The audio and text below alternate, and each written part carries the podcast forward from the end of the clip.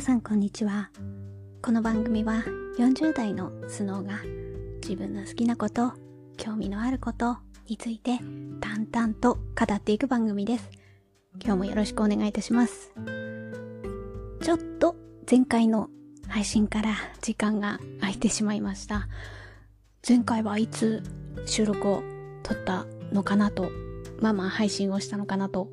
ちょっと振り返って見たところ7月10日だったので、で、今日、えー、まあ今収録してる時点では7月21日 ですね。それまで結構比較的、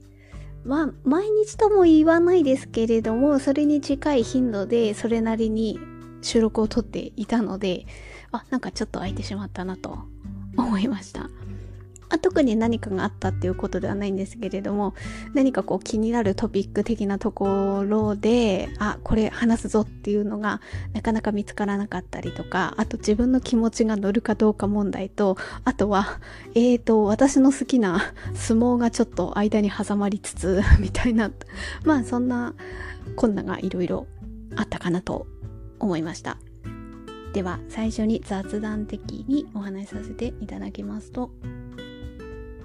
えっ、ー、と、毎回、あのー、私、この配信で最初に、えー、あるクラウドファンディングの達成状況についてお話をさせていただいているんですね。で、まあ、この辺は、あの、連日聞いていただいていた、あの、方にとっては、ああ、そのことねっていう感じかなとは思うんですけれども、あの、まあ、こういうポッドキャストっていうのは、まあ、その時初めて聞かれる方もいるかと思いますので、私ちょっと毎回少し、あの、こんな感じのクラウドファンディングなんですっていうのはちょっと説明させていただいているのでちょっと今日も説明させていただきますとあのこのクラウドファンディングはあの保護猫えー、っとカフェ森猫さんがあの老病猫ホームを作りたいということで、えー、目標金額450万円と設定してで今のところえー、残り18日になります。で、実は、あの、この450万円に達成しているんですね。何日か前に。なので、あ、まずは、まずは良かったなっていう。あの、ま、ま、あの、なんていうか、ここのゴールに達成しないと、あの、いくら、まあ、目標金額450万だったので、例えば300万だろうが400万だろうが集まったところで、確か降りないんですよね。あの、だ第一目標には、第一目標っていうかそのゴールに達成しないと。た確かそういう、あの、システムだったかと思うんですけど、あ、もしちょっと間違ってたら申し訳ないんですけど。でまあなのでそのゴールになんとか到達すればいいなと思ったので私はまあ私ができることっていうことであのこういうことをやってるんですっていうことをそもそも知らないとあのこう支援しようかなどうしようかなっていうこう訴状にも上がってこないので、えー、私はまああのこういうのやってますと。いうことはお伝えさせていただいてでそれは何でかっていうとそこの保護猫カフェがうちのあの今一緒に暮らしている猫様のあの、えー、ご実家ということがありましたので、まあ、こういうつながりがあったので、えー、私はちょっとでもと思ってこうやってお話しさせていただいてたんですね。で、えっ、ー、と先ほど収録撮る前に、えー、チェックしてきましたら達成率が、あ、なのでもう100%超えてるので110%になってます。で、えー、合計金額が今のところ197万円ということで、で、達成した時点でネクストゴールっていうのが設定されまして、こちらが700万っていうことで今のところ設定されておりまして、で、あの、そのプラスアルファのネクストゴールに向けての理由としては、えー、その老病猫ホーム尻尾のお家にサンルームを作りたいっていうこととあとそちらの方のスタッフを増員したいっていうこととあとはあの別件でこうあの多頭飼育のレスキューの案件にも関わっていて、えー、その保護猫ちゃんの医療費えー、ということで、その辺をもろもろ合わせて、ネクストゴールを設定していて、今それに向かって残り18日っていうところで はい、まだ続いております。ですので、まあ、できる限り、うん、そのゴールに近づくことによって、うん、その今いる猫ちゃんたちのためになるんだなって思うと、うん、私は少しでも多く集まればいいなっていうふうには思ってます。なんかこう、あ、えっ、ー、と、概要欄に、えー、そのまずクラウドファンディングのリンクは貼っておきます。あとはこう、レスキューをしていた案件、しかもこれ1件とかではないんですよね。複数件が変わって、えー、らっしゃったりとかして、その辺とかも、あ、で、中には、うん、その一度、保健所の方で、その多頭飼育の猫ちゃんたちをもう飼えないという、こうね、ご相談があって、で、引き取るっていうことになって、で、保健所の方に一旦お預かりして、みたいな。なので、その辺りの、まあ、捕獲作業とか、あとは捕獲してもその子たちの生活していく中でかかるお金もかかるし、あと医療費ですよね。そういうのもかかるし、あとは何匹か妊娠してる猫ちゃんとかもいたんですよね。その辺の関連するお金もかかってくるっていうのがあるので、で、この辺のなんか状況については、えー、っと、YouTube もあって、例えばその後生まれた猫ちゃんたちの様子とか、そういうのも、あの、経過？が動画としてアップされてたりもするので、なんかそちらも見ていただけると、YouTube の方のリンクもあっておきますので、そういうのも見ていただくと、ああ、こういう活動してんだなーっていうのが見えてくるかなと思うので、そのあたりを見ていただくことによって何か、まだね、支援の方につながるといいなって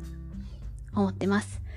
はい。えー、じゃあまあまあちょっと、まあ毎度のことだったんですけれど、まず最初に、えっ、ー、と、そのクラウドファンディングについてお話しさせていただきました。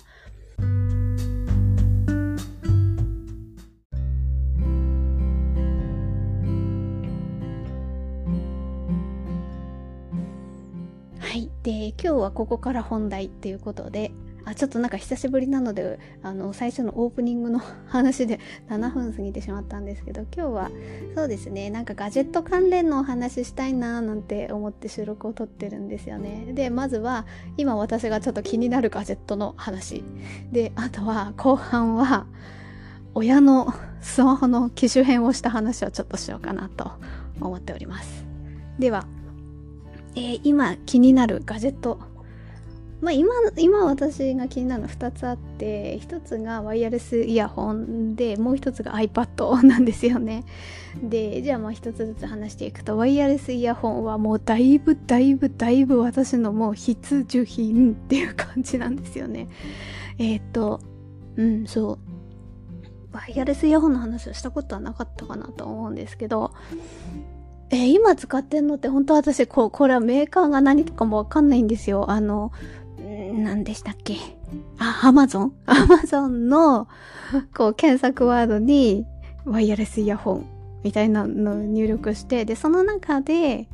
なんか高評価的なものと、あと値段が手頃な感じとか、いや、そんな何万円もっていうのはちょ、ちょっと、ちょっと無理っていう感じがあったので、そうだな、3000円台くらいとかであんのかなとか思って、で、それなりにあるんですよね。でもそれはな、名もなきだったり、いや、でも私が名もなきって言っても私が知らないだけかもしれないです。あの、ここの私の配信っていうのは、こう、なんかこれの、ガジェットのこれの良さをお伝えします系の、なんかそういうね、YouTuber、YouTuber さんたちとかいっぱいいらっしゃいますけれども、全然それとは本当にもう世界が違うレベルの話をしてるので、それだけどうぞご理解していただければと思います。あの、わかんない中で話してるので。で、今使ってるのが、その名前もわかんないんですけど、Amazon さんで購入させていただいて、で、特に別に何も不便なく使ってたんですよ。え、ー、と、完全ワイヤレスイヤホンで、えっ、ー、と、こう、蓋を開けて、蓋を開けると、あ、なんて言うんですかね。もう、もう充電はされ、あ充電してて、蓋を開けると自動的に電源が入って、で、電源が入ると同時に、Bluetooth でもう、あの、初期で設定してあるので、スマホとあの、もう連携ができると、自動的に、はい、あの、取り出すだけでつながるっていうのと、えっ、と、あと片耳ずつとかでも使えるので、なんか、私はもう基本的に片耳ずつで使ってるんですよね。家族と話したりとかっていう時に片耳はやっぱ行った方がいいし、あと、えっ、と、私買い物とか行く時とか、あとウォーキングですかね。ウォーキングする時とかも使ってたりするんですけど、やっぱりそこの時も、あの、片耳はね、あの、開けてた方がいいかなって 思ったりするので、あの、片耳だけつけて、で、まあでも、5時間くらいは持つんですよね。だから、そんなに、あの、なんだろう。まあ、切れる時ももちろんありますけど、比較的結構使ってるのが長いのでなんですけど、そうするとこう片耳だけつけてるから、別にもう片方を装着して、で、今まで使ってたの方をケースにしまえば、そこでまた充電できるわけですよ。ケースの方に充電が溜まっていればですけどね。で、そうなると、別にそんな不便もなく使えてたので、全然良かったんですよ。でもね、えー、ここ最近、これ何回かやっぱりこう落としちゃったりとかしたせいなのか、まあもしくはどうなんですかね。多分買って1年以上は経ってるんですよね。この辺で充電の持ちが悪く、でも1年で充電の持ち悪くなるのかしら。私あの、これ初めて使ったワイヤレスイヤホンなので、ちょっとその辺がわからないんですけれども、あもしかして落としたせいなのかもしれないんですけど、なんかね、充電がされにくいうん、あのー、タイプ C のコードにつないでの充電なんですけど、それにつながってる時は、ランプがついてて充電されてるなと。で、えっ、と、あとはそのタイプ C のところを外して、外した直後も、ちゃんとこうケースに充電が満たされてるので、そっから、あの、イヤホン本体の方に充電されてるランプもついてるので、あ、大丈夫だなって思うんですけど、もうパッと目を離してると、なんて言うんですかね。蓋開けてないのに勝手に電源が入ってたりとかする？っていうのがあって、なんかおかしいんですよね。あとなんかやっぱ充電の切れが早く感じる？っていうのがあって、なんかその辺の充電と接続がなんかちょっと不思議な感じになってて、いざ使いたいってなった時にすすぐに充電が切れてしまう場合があったりとかして、いや、これはなんかちょっともうあれかなと思って、まあそんな高いものでもないですのでね、1万も2万もしたものでもないですので、ああ、そろそろ変えなきゃなーなんて思いながら、最近はあれですよ、YouTube の、あの、そういうことを教えてくださるいろんな方のごご意見なんかを伺いつつ、私的にはやっぱり5000円前後の、うんワイヤレスイヤホンが欲しいなって思っていて。で今は今はっていうかまあもともとあったんでしょうけどノイズキャンセリングっていうんですか？そういうのとかあと外部音声取り込み機能？あちょっと正式名称違ったら申し訳ないんですけど。うんそそういうななんていうかプラスアルファただ完全ワイヤレスイヤホン音を聞くだけ。あとは音質がいいかとか。そういうことでではなくプ、ラスアルファの機能がついて いら、えー、いるのがあって、でもそういうのって何万もするものについてるものだったりもするけれど、6000台、7000台でもついたりとかしているみたいなことをなんとなくそういうのをあの動画を見させていただきながらなんとなく最近学んでる感じです。そのレベルなんです、私。だから、あの、これがおすすめですとかそういう段階でも全然ないんですけど。で、じゃあ、私の、あの、何が、この、これ、えっと、買う上での優先順位ってあるじゃないですか。な、何をポイントに選ぶかっていうところ。まあ、値段とかデザインとか機能とかあるかと思うんですけど、まあ、もう、もちろん値段もそうなんですけど、大きさですね、私。耳、耳から、はみ、どれだけはみ出るかっていう。だから YouTube の方の、あの、装着してくださる系の人と、あとは、なんか手元撮影系の人とって分かれるんですよね。で、どうしてもやっぱりワイヤレスイヤホンをつけるっていうところになると、まあまあ、でもね、顔を何かしら工夫して隠して耳だけで撮られる方もいらっしゃるんですけれども、もともと顔出しされてる方だったら、その辺の装着感が非常にこう画面を通してよくわかるんですけれども、ただただこう、その製品を手元あの机の上とかに置かれてあの真上から撮影するような感じでであの説明機能を説明してくださる系の方だとこうなんていうか装着した時のどれだけのバランス っていうのがわからなくて。で、まあ、装着してくださる系の方のちょっと探しながら、あ、このイヤホンだと、なんかこの値段とこの機能は良さげだけど、あ結構耳から出っ張るんだな、とか。そういうのがちょっと気に、気になるっていうか、まあ耳、それ、それってやっぱ人の耳の大きさにももちろんよるんだろうなとは思うんですけれども、なるべくちょっと小さくって目立たなくてみたいなところが私からすれば音質とかノイズキャンセリング機能があるかとかよりそっちの方が大きいかも。あの、本体が大きくて耳からすごいはみ出て目立つようなだったら、どんなにいい機能があって、どんなに、あの、音質が良くても、私はちょっと、ちょっと難しいっていう感じなんですよね。そういう基準なんですよね。で、その辺で、えっ、ー、と、今2つかな。ちょっと1つは名前忘れちゃったんですけど、一つは AG の小粒っていう最近出たばっかりの結構カラーバリエーションが豊富なものがあるらしくて、その辺が、まあ最近発売されたからなのもあるんでしょうけれども、比較的、えっ、ー、と、動画で紹介されている方もちらほらいらっしゃって、なんかやっぱ皆さん小さい小さいって言うんですよね。だから、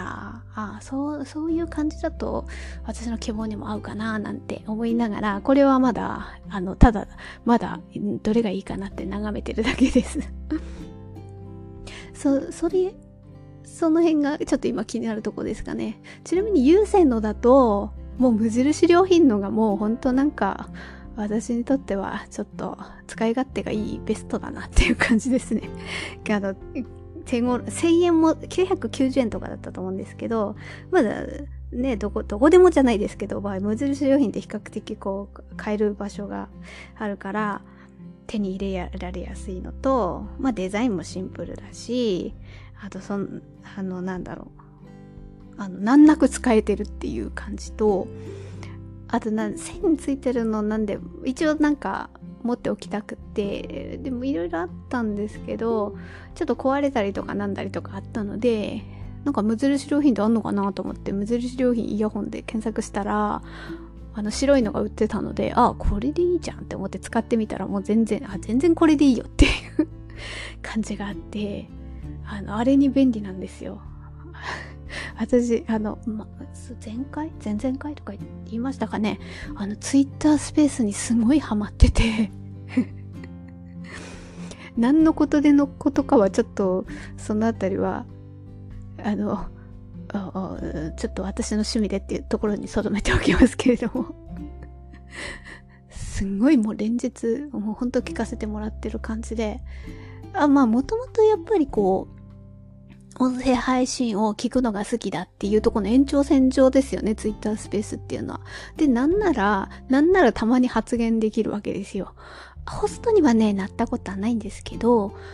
あのー、リスナーにはすぐなれるし、あとリクエストをタップするして、ホストの方が承認していただけると、話せるんですよ。で、その時に無印良品のあのイヤホンして、で、あれマイクついてるから、なんかすごい聞きやすいし、話しやすいし、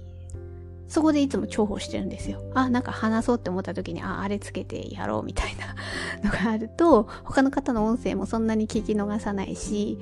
あとツイッタースペースやるときってそんなにも動き回ってないので、家にいる時に、えー、聞いていることがあるので、まあ、リスナーだったら別にワイヤレスイヤホンの方とかでもいいんですけど、なんかあの無印のイヤホンだとなんか安定感あって喋れるなっていうとかあってまあそういうのでちょっとあこれはちょっとあの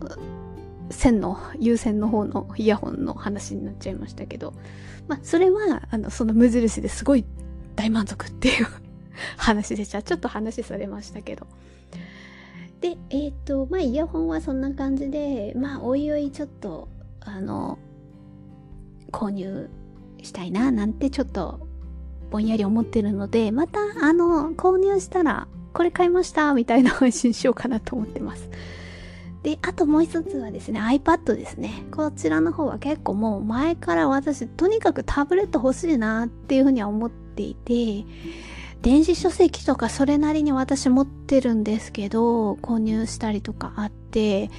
ただね、まあ今現状ないのでスマホか、パソコンかっていう感じですけど、でも実際パソコンで見れますけど、画面広いですけど、じゃあ実用的かって言ったらそんな実用的ではなくって、やっぱこうタブレットで見た方が、いろいろこう、なんか別にソファに座ってでも見れるし、場所変えても見れるし、みたいなのがあるので、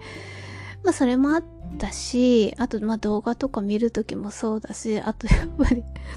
インスタライブとかスペースとかいろいろやってるとなんか並行してなんか見たい聞きたいみたいなどんだけやってんだって感じなんですけど。ちょっと端末一つだけだと、あ、特にインスタライブとかしてしまうあ、してしまうっていうか、まあ私は聞かせていただく方なんですけれども、インスタライブとか聞かせてもらっている時に何か調べたいって思った時に、まあ私は結局そこでパソコンとかで併用してやったりとかしますけど、あの時にこうタブレットとかあったらもっと手頃にできんのな、でのになーって思ったりもして、えー、要するにこうスマホはそのインスタライブで撮られてるから、それを画面変えちゃうと音とかも消えちゃうんですよね。バックグラウンド再生とかなってないですからね。で、そうなると、まあ他の端末でってなると、まあ現状今パソコンだけなんですけど、まあそれもなかなかちょっとそこの場所でやんなきゃいけないしってなると、ちょっと使い勝手がどうかなっていうのもあるので、まあそういうところと、あとは、そうですね。あの、なんかやっぱりこう水玉さんが、比較的インスタグラムで iPad のこと紹介してくださったりとかあるじゃないですか。まあそういうのを見てると、なんかいいな、なんかいいなって思う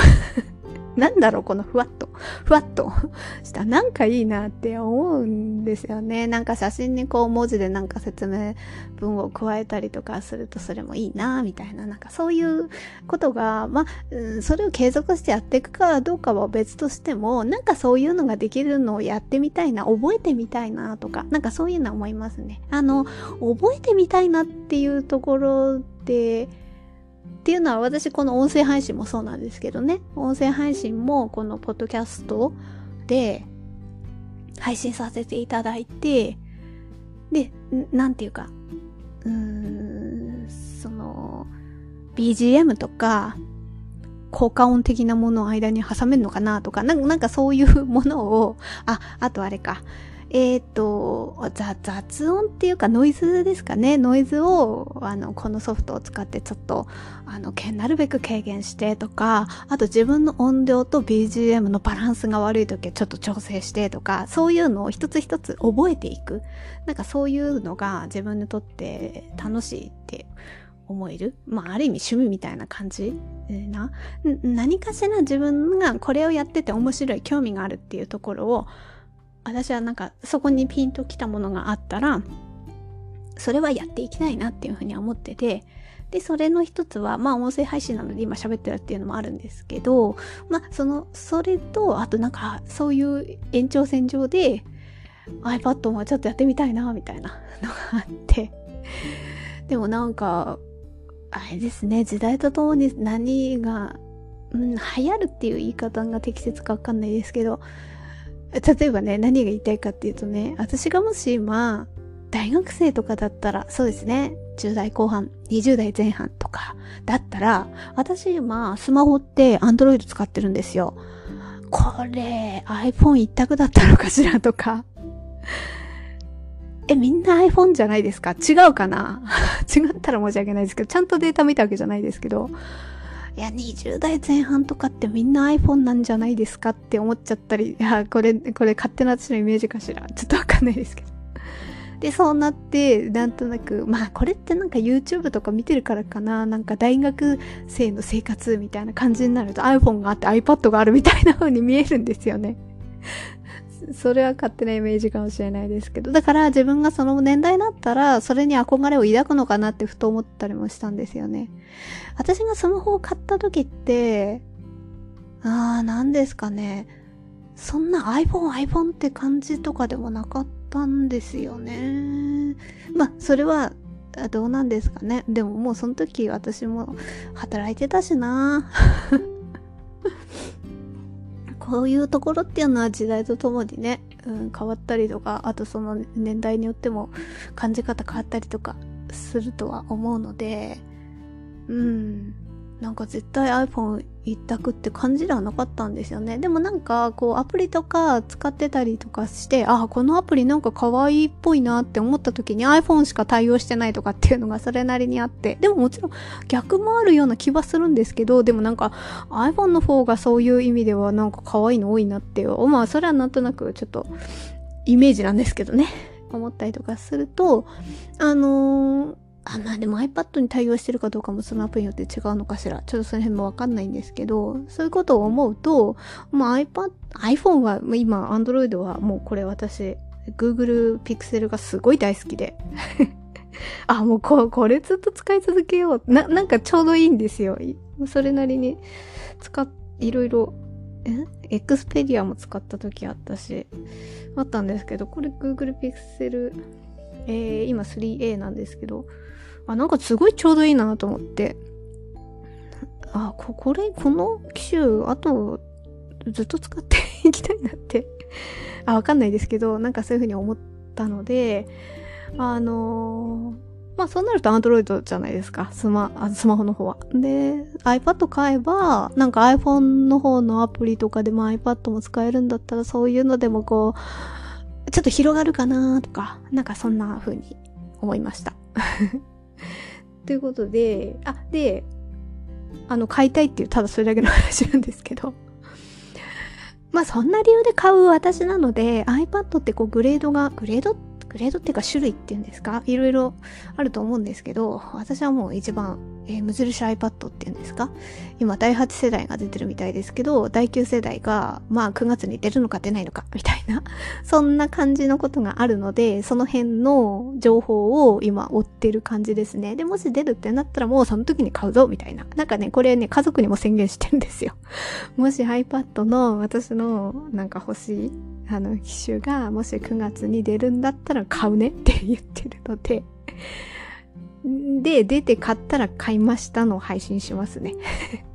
実際こう全然 Android しか使ったことのない私が iPad 使ったらどんな風に思ったのか的な配信もしたいなと、なんかそんな風に思ってます。まあそういうので勉強できればいいなって思ってます。で、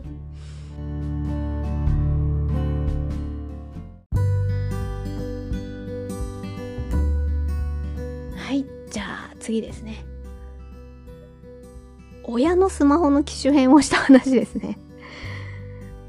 それをしようかなと思いまして。親のスマホの、自分のはね、いいんですよ。あの、な、なんですか？もう私、あれにも行く、これを買える、この今のスマホを買える時も、お店行かないですもの。あの、えっ、ー、と、ネット上で注文して、届けてもらっ届け、あ、届くで、それをなんか動画とかいろいろこう機種変の仕方とか教えてくれる YouTube とかあるのでそういうのを見てあのやってみたっていうのでそれで見れば賄えるので全然それはいいんですけど親親はそうもいかないしあとはちょっとあれなんですよ。ガラケーからスマホのチェンジだったんですよね。だからこの辺のところがやっとやっとやっと重い腰が上がって皆さんの親御さんとかはどうでしょうか？そのあたりって本当にこう、いろんな機器が変わってきてるのあるので、もう例えば固定電話で賄える時代はもうちょっと難しいですよね。例えば、あの、えっ、と、何でしたっけまあ今社会情勢的にこう予防注射ワクチンの予約とかっていうところでも、電話だけじゃなくてパソコンでの予約もあったり、でもそれはパソコンがあればいいだけの話ですけど、それが LINE での予約とかっていうのでもあったりしますよね。なんかそういう風に、でももちろんそれは電話でも選択できますけれども、その辺の、なんだろう、自分の好みだけで、固定電話だけでっていう時代がもうやっぱ変わってる感じはありますよね。うん、自分の趣味思考だけで これだけでいいんだ自分はっていうことでは、ちょっと賄いきれない時代になっていて、で、それがガラケーが、えー、3G っていうんですか？その辺。それがもうなんか対応するのが終わってしまうっていうのがあるので、なんかお知らせが来てたみたいなんですね。あの、こっちに。こっちにっていうか、スマホとか、あと 4G のガラケーとかでもいいんでしょうか？ちょっとその辺は私もごめんなさい。わかんないんですけど、まあとにかく、今の機種はちょっともう対応できない時期になってきてるから変えてくださいっていうのがもうね、1年以上前から通知来てたみたいで。で、やっとやっと重い腰が上がって行ってきたんですけど、まあこれは私が言ったところで本人が変えるって言わないと話は進まないし、あとこれ私母親と言ったんですけど、母親はもうスマホに変わってるんですけど、問題は父親が変わらないっていう。ここがちょっと大変で、でもなんかうちの母からしても早く父親にもうガラケーじゃなくてスマホにしてよっては思ってて、やっぱその辺が、あまあ、母親も LINE でやり取りをするようになってる。あの、子供たちと子供たちっていうのは私ですけど、私と私の妹ですけど、とやり取りをする中で、やっぱ LINE ないとちょっと不便でしょみたいなのもあの、感じているようだったので、まあ、それはそうですよね。あの、うちの母と父も連絡を一緒に、もちろん暮らしてますけど、取ることもあったりとかしてて、か、たやこっちでは LINE で、かたやこっちではメールでってなるくらいだったら、LINE でもなんか一緒にあれしたいよねとかっていうのもあるでしょうし、まあそんなこともあって、やっとやっと、なんか、こうなんかキャンペーンみたいなのがあって、端末代がまあ、あの、その端末も限定されますけど、あ結局端末代がかからないっていうキャンペーンもやっていて、まあそういうお知らせとか来てたので、で、それがお店が限定されてるんですよね。ここのお店で買うとこういう特典つきますみたいなのがあるらしくて、まあ、私もスマホ、あ、スマホじゃないや。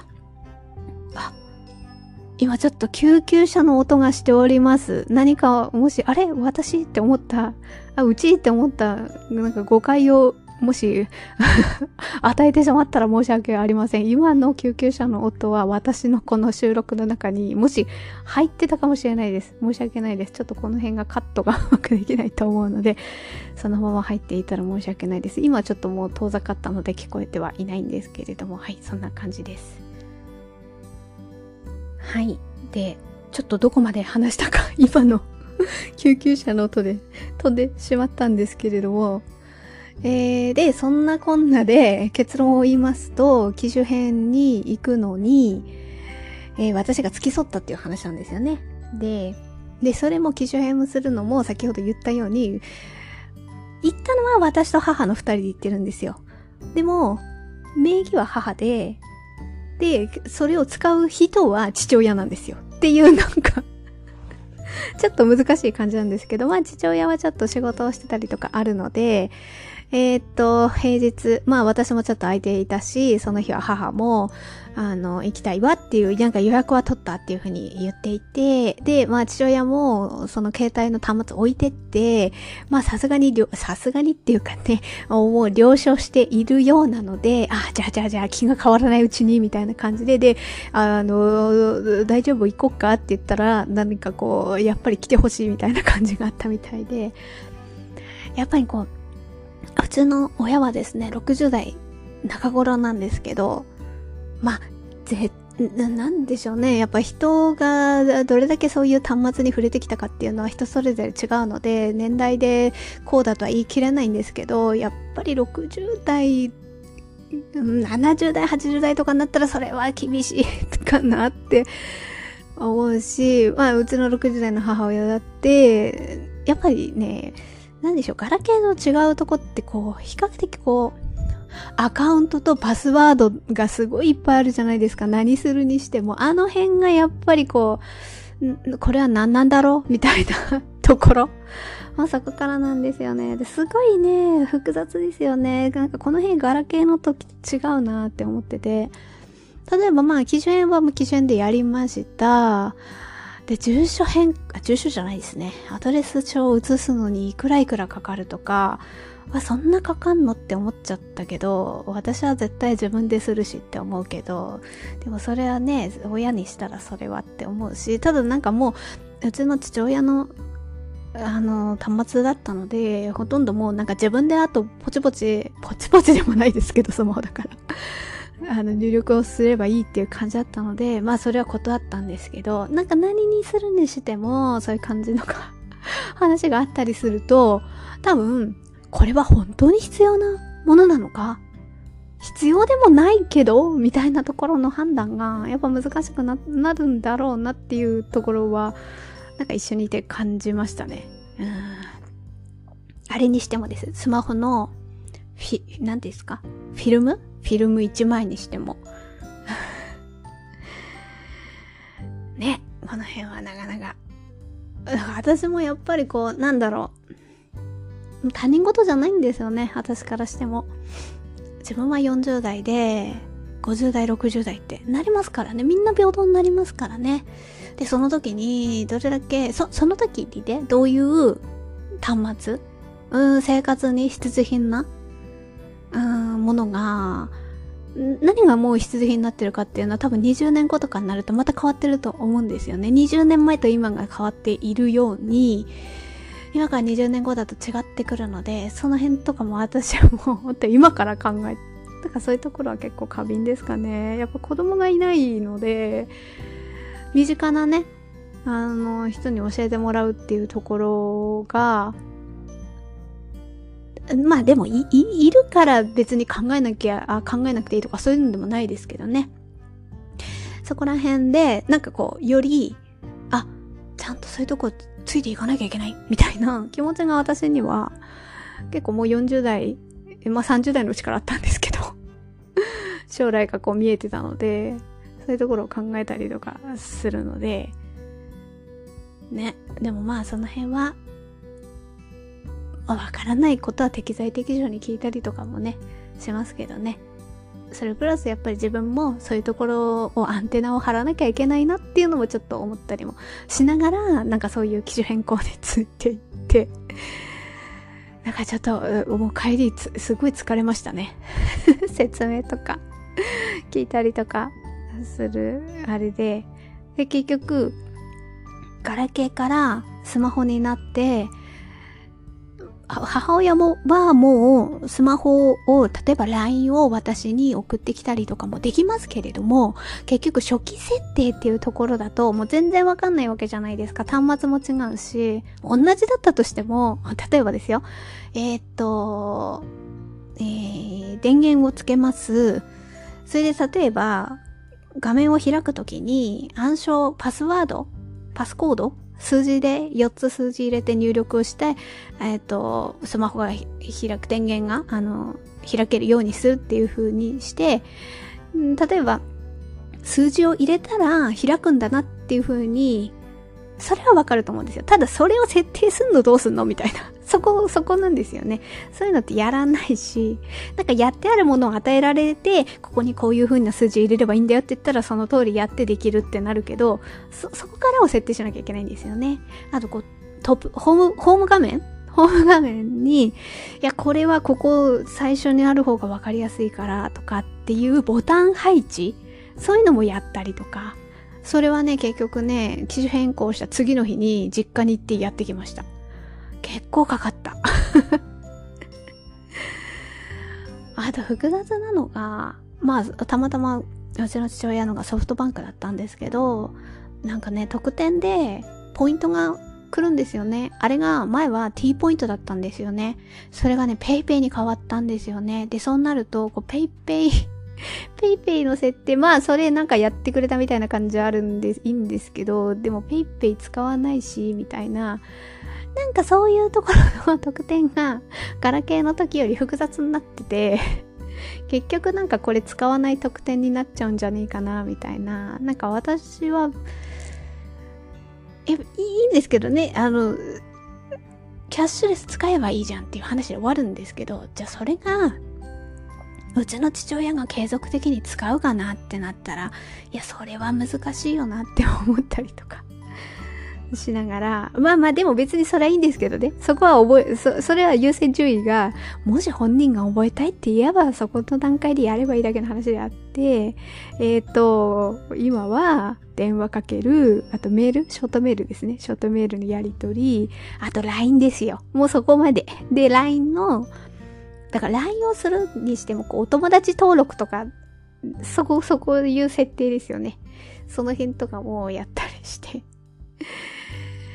もうそういう設定をやってきました。なんかそういうので頭を使いつついやー年代によってやっぱいろいろこうやって変わってきてるよなーって。なんか自分はいいよそれ使いたくないよっていうのではもう賄えない時代になってるんだなっていうのとなんかそういうのをこう眺めながらああ自分も平等に年取るんだもんなっていう その時もちゃんとついていかないとなとかなんかそんなものをこう親の機種編を通してより思ったっていうことをちょっと今回は収録をしてみました まあなんか今日はちょっと比較的ガジェット系の話が多かったですね。あの、ちょっと10日ぶりで久しぶりになったので、あの、そうですね。うん。またちょっと、うん、そうですね。2、3日に1回くらいのペースでは取れたらいいなとは思ってるんですけれども、どうしてかっていうと、こういう風に定期的にやっていかないと、私もなんか収録をしてアップするっていうのはできるんですけど、例えばこの前のまでの配信とかでもやっていたように、えっ、ー、と、なるべくこうノイズをソフトを使って除去してとか、あと、いらない部分をあなんだ区切りのところにあの、えー、カットしてとかあと背景の音を変えてとかもうそういうのまたまたちょっと最近10日経っちゃうから また記憶を呼び起こさないとと思ってその辺があのある程度やっぱりこう積んでいかないと私もちょっとついていくのに必死っていう感じででもねなんとかこう覚えていきたいなとは思っているのではいまたちょっとまあここんなこんなでもまあね等身大の自分の状況を話したいなっていう思ったのでこのような話をしてみました。はいではまた近いうちに収録を撮りたいと思います。聞いていただいてありがとうございました。